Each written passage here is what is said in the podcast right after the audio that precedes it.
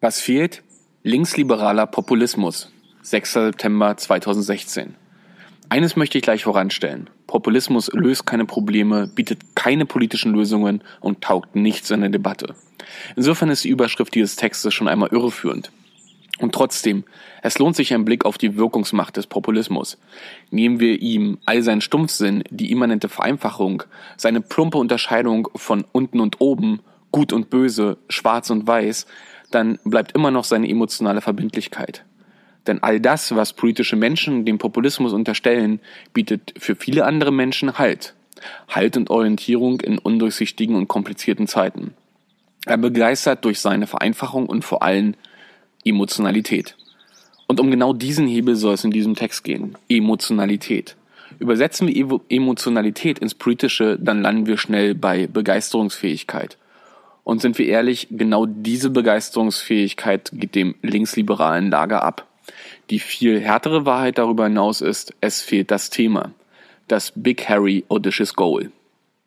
Der linksliberale Diskurs, nicht nur der, aber eben der besonders, verliert sich in den Einzelthemen. Jedes einzelne für sich wichtig, aber eben oftmals kleinteilig, kompliziert und für viele Menschen nicht nachvollziehbar. Im Alltag verhandeln wir gewichtige Themen wie TTIP oder CETA, Verbraucher- und Datenschutz, Renten, Wirtschaft und Dutzende mehr.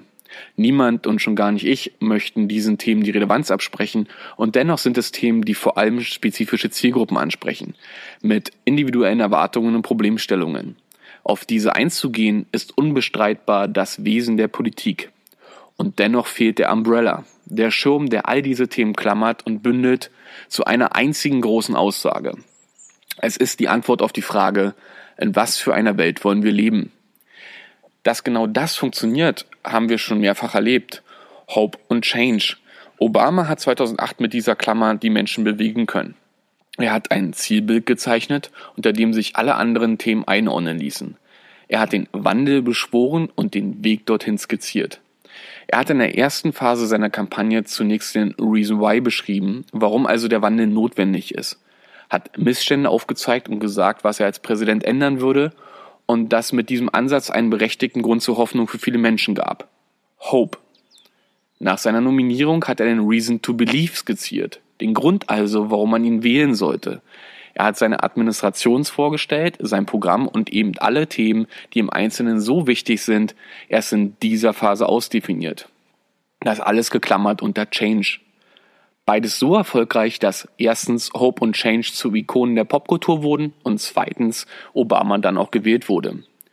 Wichtiger Einschub? Hier geht es nicht um die dann tatsächliche Umsetzbarkeit oder politische Arbeit Obamas nach der gewonnenen Wahl, sondern nur um den kommunikativen Angang im Vorfeld. Aber wir brauchen auch gar nicht in die USA zu schauen. Auch bei uns hat diese Wirkungsweise schon funktioniert. Wir müssen nur ins Jahr 1998 zurückdenken. Schröders Wahlkampf gegen Kohl. Auch Schröder hat ein Wechselmomentum geschaffen, weil er eine emotionale, auf Werte basierte Kampagne initiierte.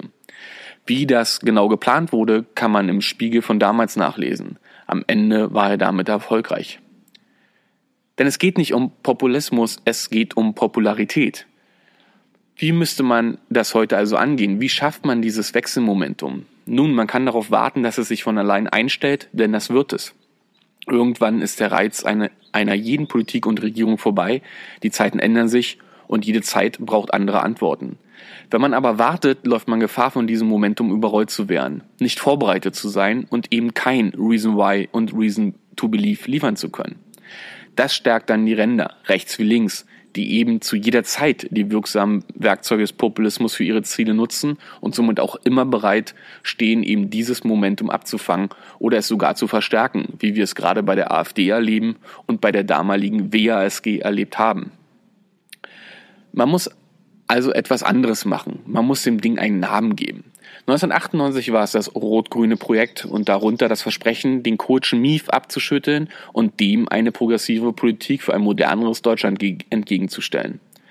Auch hier der wichtige Einschub, dass damit in der realen Politik die Menschen irgendwann vom rot-grünen Projekt und dessen Politik überfordert wurden, steht außer Frage und hat übrigens auch den Wahlkampf und die Politik Merkels nachhaltig geprägt. Allen linksliberalen eingestellten Menschen kann man nur zurufen, macht euch einen Kopf und begeistert die Menschen. Nein, das wird in erster Linie nicht über Sachthemen funktionieren, sondern über eure Vision vom großen Ganzen. Die wird schmerzlich vermisst. Baut danach eine Roadmap, in der ihr beschreibt, wie ihr diese Vision zur politischen Wirklichkeit verhelfen wollt.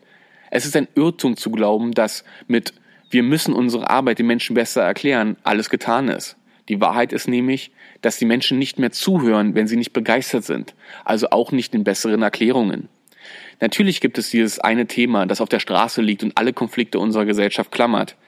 Es ist nicht der Populismus, der beschreibt, in welcher Welt wir leben wollen, es ist die Freiheit.